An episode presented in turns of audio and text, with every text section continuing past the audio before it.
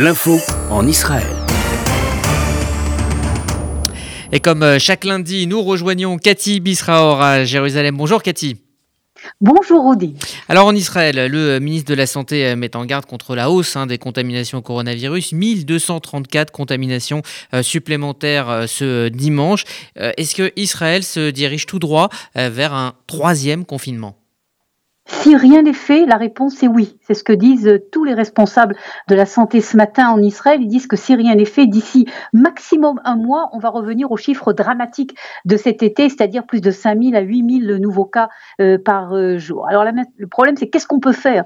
Et dans toute la série d'instruments qu'on peut utiliser, il y a deux directions. D'abord, l'histoire des voyages à l'étranger. Il s'avère que énormément d'Israéliens reviennent de l'étranger sans faire de tests. Ils sont positifs, notamment dans le secteur arabe. Tous les Arabes qui vont passer leurs vacances en Turquie, c'est une véritable catastrophe, disent les responsables de la santé. La deuxième direction, c'est Hanouka.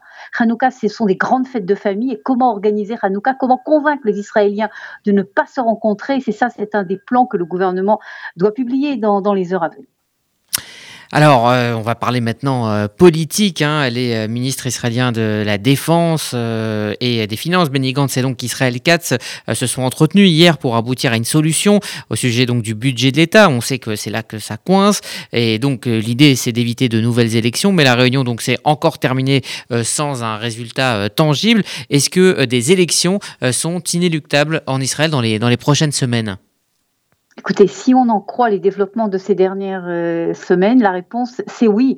Et la grande question, c'est c'est pas s'il y aura ou non des élections en 2021. Tout le monde dit qu'il y aura des élections en 2021. La question c'est quand est-ce qu'il y aura des élections? Et la réponse, dit en fait, c'est Benjamin Netanyahu qui l'a, le premier ministre. C'est lui qui en fait va décider, va diriger euh, euh, cette la manière dont va procéder le choix de la nouvelle date, et il va chercher une bonne date qui le sert à lui et à son parti. Et ce qui est très très intéressant et ce qu'il faut voir. Jusqu'à présent, on avait dit Netanyahou a intérêt rapidement à faire des élections ou alors à les reculer énormément, l'un des deux, parce que les sondages montrent qu'il est en baisse. Or, les derniers sondages montrent exactement le contraire, d'une manière presque surprenante. On a envie de dire le Likoud recommence à dépasser les 30, euh, euh, les, 30 députés selon les, trois derniers sondages qui ont été publiés ce week-end et, hier, et hier matin. Et donc, si c'est ça l'évaluation est que Benjamin Netanyahu ira quelque part euh, dans la zone du printemps 2021 pour euh, organiser des élections. Mais est-ce que l'opinion publique israélienne est, prête à encore retourner aux urnes? Est-ce qu'il n'y a pas un sentiment de lassitude? C'est clair qu'il y a un, sentiment de lassitude. On l'a dit aux deuxièmes élections, on l'a dit aux troisièmes élections. Évidemment, on le dira également ça. Mais regardez ce qui s'est passé malgré ce sentiment de lassitude euh, qui est clair, aussi bien lors des dernières élections qui étaient répétées les unes derrière les autres, le taux de participation a augmenté. Et ça, ça a beaucoup surpris les analystes qu'ils ont dit. Les Israéliens vont en avoir marre, comme vous dites, lassitude, et puis ils vont plus aller euh, euh, voter. C'est exactement le contraire. Et donc, malgré, si vous voulez, la volonté de ne pas avoir de nouvelles élections, un petit peu le ras-le-bol des Israéliens. L'évaluation de tous les analystes politiques est de dire que même s'il y a encore des élections, ben, les Israéliens, ils iront voter. Parce que ça, à la dernière minute, si vous voulez, ils n'oseront pas ne pas participer à cette grande fête de la démocratie israélienne. Alors on va pour terminer euh, parler euh, donc du euh, dossier iranien avec euh, le, scientifique iranien, personnage central hein, du programme euh, nucléaire, Moshen Farizadeh, euh, qui a été tué dans une attaque fin novembre. Eh bien, il aurait été tué par une mitrailleuse contrôlée par satellite avec l'assistance d'une intelligence artificielle. En tout cas, c'est ce qu'affirme le commandant en chef adjoint des gardiens de la Révolution. Il pointe du doigt la responsabilité d'Israël. Alors, de leur côté, les services de renseignement israéliens disent avoir enregistré une conversation lors de laquelle Moshen Farizadeh évoquait ses efforts pour produire cinq ogives pour le compte de la République islamique.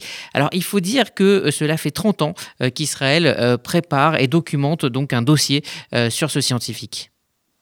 Oui, je crois que c'est passionnant l'information que vous avez donnée maintenant, qui a été révélée par le journal israélien Le Yediot, qui a pris apparemment de, sources américaines, parce que ça montre que ça, explique, si vous voulez, toute cette lutte depuis très très longtemps qu'organise Israël contre ce numéro un du nucléaire iranien et contre le nucléaire d'une manière générale. Et euh, cette révélation, c'est qu'en fait, en 2008, alors Ehud Olmert était alors Premier ministre, il a pris un enregistrement que les services secrets israéliens évidemment euh, obtenu, qui montrait justement ce numéro iranien du nucléaire en train de montrer qu'il allait pouvoir produire cinq ogives et, donc mettre véritablement en danger l'ensemble de la région, aller en direction du nucléaire iranien. Il a fait écouter ça à bouche et c'est ça qui aurait amené les États-Unis à mener avec Israël un début de, de, politique contre le nucléaire iranien et donc cette révélation est, est très intéressante. Maintenant sur la première partie de votre question, on est évidemment en plein dans le James Bond. Vous avez presque tous les jours, il y a dans la presse israélienne des révélations sur comment a été éliminé euh, ce fonctionnaire, euh, ce fonctionnaire iranien. Et c'est vrai que la thèse que vous avez donnée est une thèse incroyable. Apparemment, il aurait été éliminé et ça a été confirmé par un journal américain, par le Washington Post, à distance avec un appareil qui apparemment ne peut être développé que par un pays très très high tech euh, et qui aurait permis donc à ceux qui les assaillants, ceux qui l'ont tué, de pouvoir s'échapper et de ne pas être pris par les autorités. Merci Cathy Bisraor, donc euh, comme chaque lundi depuis euh, Jérusalem pour cet éclairage sur la politique israélienne et bonne journée. Shalom, shalom.